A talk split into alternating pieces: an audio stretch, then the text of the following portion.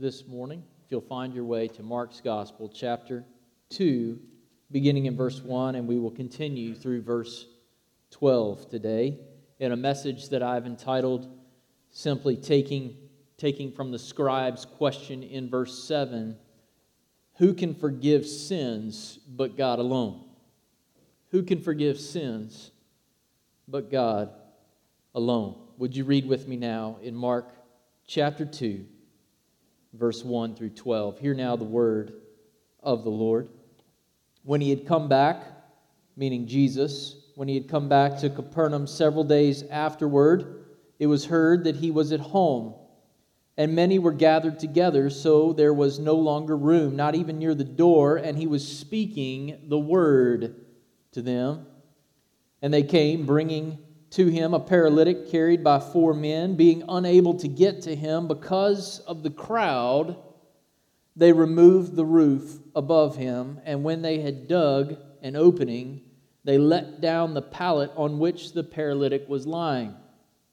And Jesus, seeing their faith, said to the paralytic, Son, your sins are forgiven. But some of the scribes were sitting there and reasoning or debating in their hearts, Why does this man speak that way? He's blaspheming. Who can forgive sins but God alone?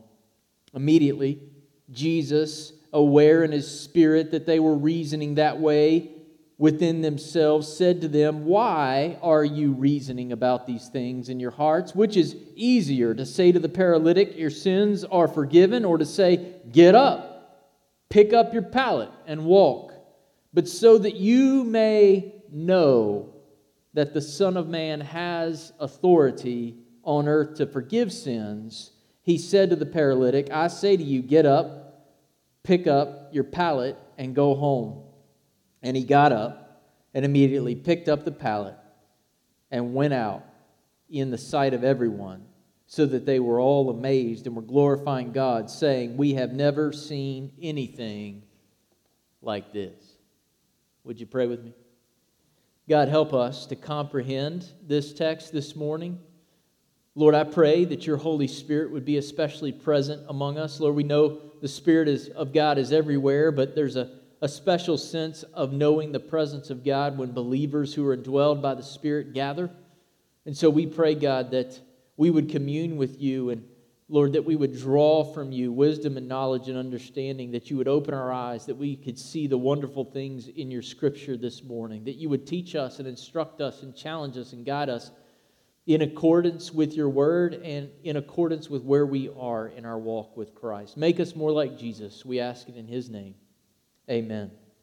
Last week we saw that Jesus' pattern for pursuing the mission of God was really a threefold pattern. We commune with the Father in prayer and we proclaim the gospel, and then we expect Jesus to take the word and apply it to lives and to cleanse those who ask for his cleansing. The cleansed leper tells others about his cleansing, and so Jesus, growing in popularity, has to move outside of the city where others are coming to him.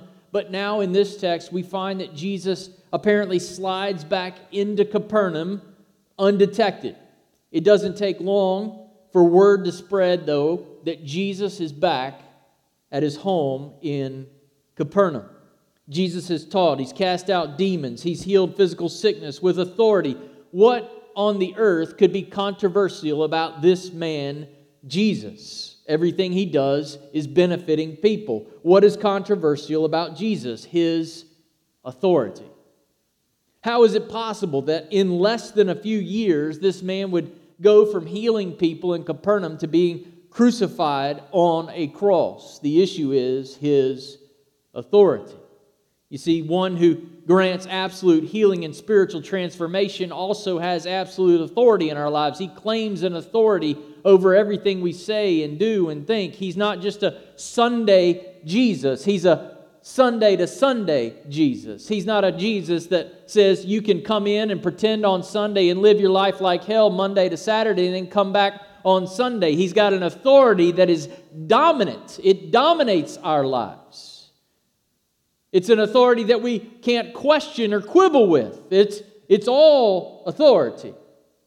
So, chapter 2 is beginning to give us the answer. How is it that this miracle worker and this healer and this proclaimer of great truth and hope could end up on a cross? Edwards tells us that Mark chapter 2 through the, about the middle of chapter 3 shows us that Jesus supersedes the Torah, meaning the law, and the tradition of the elders, showing us what happens when the Messiah goes public, exploding the customs and the conventions of the day, the things that we do on the outside that appear to make us seem like that we're religious, while on the inside we are dying. The presence of Jesus puts the authorities on notice. God has come to directly forgive his people. No more missing the point of the law and seeking righteousness in our own strength. The fulfillment of the law has come, and his name is Jesus. The law, which was given to reveal the sinfulness of our lives, is now fulfilled by the one who can forgive sin and give us his power to do what he commands. And that upsets the authorities. Because Jesus has the authority to forgive sins, there's four things we must do that we find in this text. First, we must be more than a face in the crowd. Second, we must bring those who are paralyzed by sin to faith in Jesus. Thirdly, we must expect Jesus to prove his authority to forgive in our lives despite the objections of the self righteous. There's always going to be somebody who doesn't believe you've been forgiven, always going to be somebody to quibble with the change that Jesus makes in your life. Regardless of the detractors, Jesus can forgive. And finally, we must glorify God for the work he does through his Son. First, we must be more than a face in the crowd. In verse 2, Jesus is speaking the word to a standing room only crowd. But Mark is not impressed with crowds, and there's a warning here for us, North Roanoke. I, I love crowds. I love preaching to crowds. Crowds provide the platform for the proclamation of the gospel. But at the end of the day, Jesus isn't looking for a crowd, he's looking for followers. He's looking for people who walk in his way, and he's preaching the Word. The Word is the Word of God. And in particular, in this context, it's the gospel, the good news that Jesus preached back in chapter 1. The good news that the kingdom of God is near and that we can repent of our sins and we can believe in the gospel. But Mark is showing us it's not enough just to be a face in the crowd. I, I pray this morning that if you're here and you're just a face in the crowd, that God would move you from being a face in the crowd to a follower of Jesus. Crowds form the audiences for Jesus' teaching, and they are objects of his compassion. But Mark never describes crowds as turning to Jesus in repentance and belief as the gospel requires. You see, it's easy to be a face in the crowd. To be a face in the crowd doesn't require that you lean on Jesus, just that you listen to him.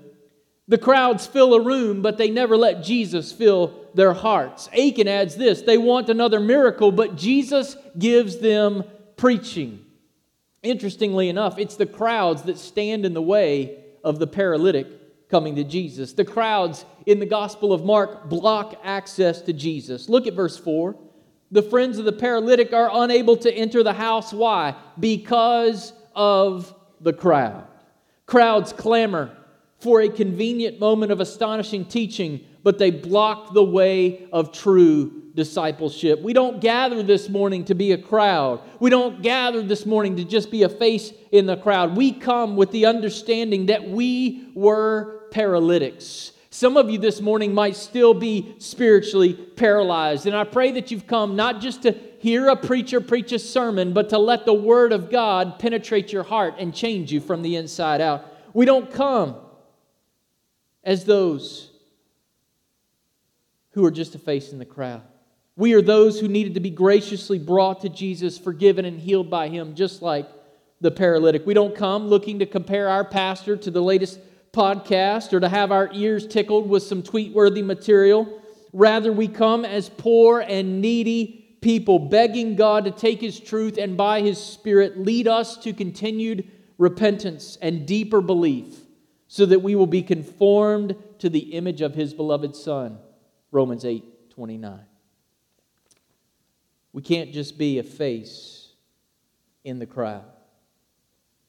And one of the greatest evidences that we have the forgiveness of Jesus and are indeed following in his way is that we want to be a part of a church that is bringing others to Jesus. One of the greatest evidences that you're not just a face in the crowd and that you're really a follower of Jesus is that you're looking for others who would be followers of Jesus. So, secondly, because Jesus has the authority to forgive sins, we must bring those who are paralyzed by sin to faith in Jesus, and we must do so in faith ourselves. We must believe that God can heal. In verse 3, we find four men bringing and carrying their friend. Literally, the Greek tells us they are bearing him and raising him up, which is interesting. It's the same words that the Bible uses of Jesus bearing his cross. And then on the third day, when he is raised up, he allows that we would be raised up with him. What Jesus is showing us, what Mark is showing us, is that Jesus uses his followers in the work of bringing people to faith and raising them up. Jesus lets his team, lets his followers be a part of his work. Notice we don't know anything about these four men. All we know is they brought a man who's been paralyzed by sin to Jesus. And they did so with faith not just any kind of faith, of faith that verse 5 tells us that Jesus can see. That's all we know about them. We don't know their names, their ages, their parents, their academic major, or their GPA. In the 1700s, Austrian Count von Zinzendorf, who was a Moravian, convinced that the Spirit of God makes an internal transformation in the heart of man, is commissioning some missionaries to go to the West Indies to preach the gospel to some black slaves. And this is what he says to those missionaries The missionary must, not, must seek nothing for himself. No seat of honor, no report of fame. Like the cab horses in London, he must wear blinkers and be blind to every danger and every snare and conceit. He must be content to suffer, to die, and to be forgotten. When, men, when the men arrive, there's no longer room not even near the door. Verse 2. And we know that the men have faith that God can heal their friend because they don't turn around and leave. They respond to adversity, not with desertion, but with action and audacity. It apparently never occurs to the crowds to leave the house and make way for the paralytic. Have you ever thought about that? Would to God if, if somebody comes into our service and it's perhaps late or it's awkward and we're standing, that God would, that we would have room for those who've not been here before. That we would have room in our hearts that for the people who are still out there paralyzed by sin, that if we were to bring them in, that we would have room for them, that we would make room for them if necessary.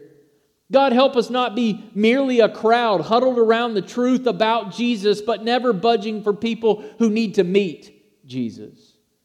So these men go up on top of a roof that doesn't belong to them, by the way, and they literally, the Greek tells us, they unroof the roof. They dig through the mud and the branches, presumably showering Jesus and the crowds below. So Simon either gets a skylight or a repair bill. I'm not sure. It doesn't matter but their friend needs to see Jesus. So here's, here's a question for us, North Roanoke. What limits have we placed on our willingness to bring others to Jesus? Who won't you bring? Is it people who disagree with you politically? Is it people who speak a different language or happen to be from a different ethnic group? Is it people that would cost you too much to bring them? How far out of your way won't you go to bring someone to Jesus? What level of embarrassment won't you tolerate to bring someone to Jesus? What's holding you back from bringing someone to Jesus? What roof is King Jesus sending you up on top of to unroof that you might get a paralytic down to be touched by Jesus? Edwards tells us that faith, as described in the Bible, is linked more with acting than with feeling or knowing. We so often think about faith as the warm fuzzies on the inside of our heart when we sing a song or see a film or a flick that moves us on the inside, but it's not real faith until it moves us to do something about it. Real faith in Jesus is proven by determined action to bring others to Jesus. We do this in all sorts of ways. We pray for people by name.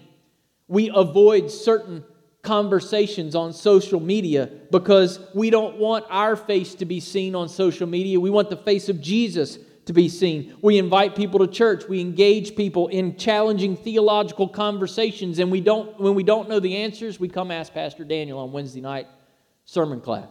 And then we go back out and we say, hey, why don't you come to Wednesday night class with Daniel and we'll have these theological discussions and conversations.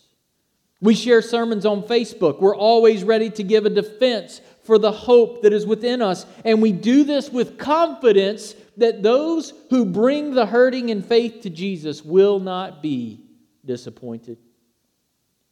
And in this case, the men bring a paralytic. This man's physical condition gives a picture of every human heart that is dominated by the enslaving power of sin. If you don't belong to Jesus, you are spiritually paralyzed. Jesus says to him, Son, your sins are forgiven. And we know that oftentimes physical malady is not connected with sin, but in this case, it seems like his physical condition has some sort of connection to his sin because the first issue Jesus deals with is his sin. Sin prevents us from following Jesus. It prevents us from going in the Spirit's power. It holds us back from the joy of knowing and belonging to God. Are you paralyzed this morning? Drugs will enslave you. Depression will enslave you. Anger will enslave you. Bitterness will enslave you. Living in the past will enslave you. There's a whole litany of things that will paralyze and enslave the human soul. And the only way that you can emerge victorious from this and rise up and get off your mat and walk is if Jesus comes and forgives your sin. Akin says sin is our greatest enemy and separates us from God. It renders us spiritually dead, and if left unforgiven, results in eternal death in a place called hell. It shatters relationships, it causes us to think foolishly, it leads us to make bad choices, and it moves us to act in evil and destructive ways. But where there is faith in Jesus, there is forgiveness from Jesus. A forgiveness that he proves through a changed life. So, North Roanoke Baptist Church, because Jesus forgives sins, we need to be about the work of bringing people to Jesus. Thirdly, we must expect Jesus to prove his authority to forgive. That's the question, right? Who can forgive sins but God alone? Answer Jesus. Because he is God, but Jesus can. And we and he doesn't just say that he can forgive sins, he proves that he can forgive sins and he does it through the power of a changed life.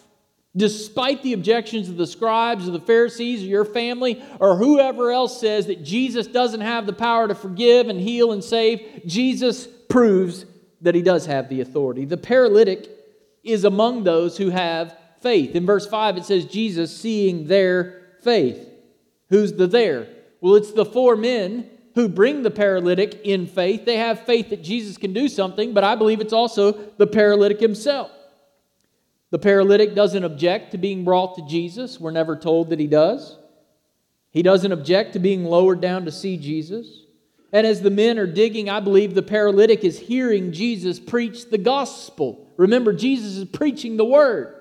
And so the word does its work of exposing the the sins in the paralytic's life. And when he's before Jesus, the crowds may have been shocked by the fact that Jesus said, Son, your sins are forgiven. But the paralytic wasn't surprised. He knew himself full well to be a sinner, to be someone who was not a son of God. But in a moment when Jesus grants forgiveness in our life, he can call you a son or a daughter because the junk on the inside of your life that separates you from God, Jesus takes it and forgives it and cleanses it in a moment. Jesus, you see, looked past the surface need and met his deeper need. He looked past the man's immediate need and met his real need. This is a picture of what every human needs. We must hear the Word of God, it must give rise to faith, and we must then be forgiven by Jesus. What does it mean to be forgiven? The word forgive means literally to send away. And the idea that Jesus can send sins away gets the attention of the scribes. In verse 6, they're sitting there like judges debating the merits of Jesus' declaration of the forgiveness of sins. Verse 7, why does this man speak this way? Who does he think he is? We've been religious leaders and theologians for years, and you just come in here and declare that his sins are forgiven, no penance, no purgatory, no pilgrimage, no tithes. You can't just come in here and start handing out forgiveness like leftover Halloween candy. You just wait a minute. I mean, doesn't forgiveness have to be earned after all? Don't people need to deserve the forgiveness of God? Isn't that the message of the law? We better work hard to please God so we can earn His forgiveness. And doesn't forgiveness belong to God alone? Just who do you think you are? Of course, forgiveness does belong to God alone. David shows us that when he sins with, with and against Bathsheba. And he says, Against God and God alone have I sinned. Does that mean he hadn't harmed his neighbor or violated his neighbor or sinned against his neighbor. No, what, it, what he's saying is ultimately, God's the only one who can grant forgiveness. The forgiveness that counts is the forgiveness that only God alone can give. But it's a forgiveness that must be received and can never be earned. You can only get forgiveness if God gives it to you. You can't do anything to deserve forgiveness. Jesus can forgive sins because he's God. He's immediately capable of knowing the hearts of the scribes in verse 8. And he has the absolute authority, verse 10, that his Father gave him as the Son of Man, who's mentioned all the way back in Daniel chapter 7. The Son of Man is the one who's given dominion and glory and a kingdom that all peoples and nations and languages should serve him. And his dominion is an everlasting dominion which shall not pass away, and his kingdom is one that shall not be destroyed. Daniel 7, verse 10. Listen to this. For the Son of Man to have a people in a forever kingdom, he must have the authority to first forgive their sins. Otherwise, it's going to be a barren kingdom. It's going to be an unpopulated kingdom because if the Son of Man can't forgive sinners, then how can we enter into the kingdom of God? And if Jesus was not God, the scribes would have been right in their critique. He would have been a blasphemer, guilty of insulting God and claiming a power that is God's alone, which is a sinnable, which is a sin punishable by death, Leviticus 24, 16. And it is what they will accuse Jesus of when ultimately he goes to the cross. But Jesus is God. He's God in the flesh, God with us and for us, and forgiver of our sins. But Jesus doesn't just send our sins away with a magic wand,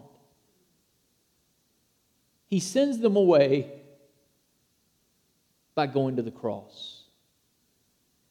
Our sins can only be cast as far as east is from west because they were first born in his body on the tree. Sin isn't sent away as if it never happened, it is taken by Jesus. He paid the price to free you from the power, paralyzing power of sin and guilt. He came to deliver you from the impossible task of making your guilt go away by what you do. No amount of what you do to cover up what you did will ever undo what you've done. He came to free you from the mental games that you play with your sin. This morning, I want to invite you to meet Jesus, forgiver of your sins, healer of your guilt, restorer of your heart, the one who says, I took your sin on the cross. Stop trying to take it back from me. When we do that with our past, when we do that with our anger, when we do that with our sin, what are we saying about the Jesus who already paid the price for the sin on the cross? Was he not enough? You see, when Jesus forgives sins, he proves that he has the authority to forgive with the evidence of a changed life. And so many people claim that they have the forgiveness of Jesus, but there's no evidence in their lives. To say that one is forgiven is easy. It's easy for you to say, Jesus has forgiven me, but it's not easy to fake it. Because when Jesus forgives you, it pours out His Holy Spirit and He transforms your heart and He gives you a freedom and a liberty and a joy that you can't manufacture, that only comes from God. To say that one is forgiven is easy, but to actually grant forgiveness requires Jesus go to a cross and that He change your heart thereby. So Jesus does the easier thing in verse 9. People doubt that he can forgive, so he tells the paralytic to get up, pick up, and go. And what does the paralytic do? In verse 12, he gets up, picks up, and goes. The paralytic does exactly what Jesus commanded him to do. We know the paralytic is forgiven because his paralysis is healed and because he offers Jesus his obedience. While we cannot deserve Christ's forgiveness, the evidence that we've truly received his forgiveness comes through a heart that is increasingly faithful to the commands of Jesus. When we come to Jesus, he reverses our paralysis, he makes us mobile in his kingdom, and he leads us to take steps of obedience. So convenient, so appropriate that we see a paralytic when Jesus is calling us to follow after him. You can't follow Jesus if you're paralyzed. But when you come to Jesus, He forgives your sins and He removes your paralysis and He lets you follow after Him. Why does Jesus do this? Why does Jesus lift our countenance? Why does He remove our paralysis and change our perspective and give us a mission? He does it so the scoffing world, whether the scribes of the first century or the coffee shop skeptics of the 21st century, so that they may know, verse 10, that Jesus has the authority. All authority. The power to forgive sins, to heal hearts, and change lives and families and communities for the glory of Jesus, the King of Kings, Lord of Lords, and Son of Man. When your life proves the transforming power of the forgiveness of Jesus, it will also lead others to glory not in you, but in the God who healed you. So, fourthly, because Jesus has the authority to forgive sins, not only do we not be a, just a face in the crowd, not only do we bring others, not only do we receive God's forgiveness and let Him prove it in our lives, finally, we must glorify God for the work that He does through His Son.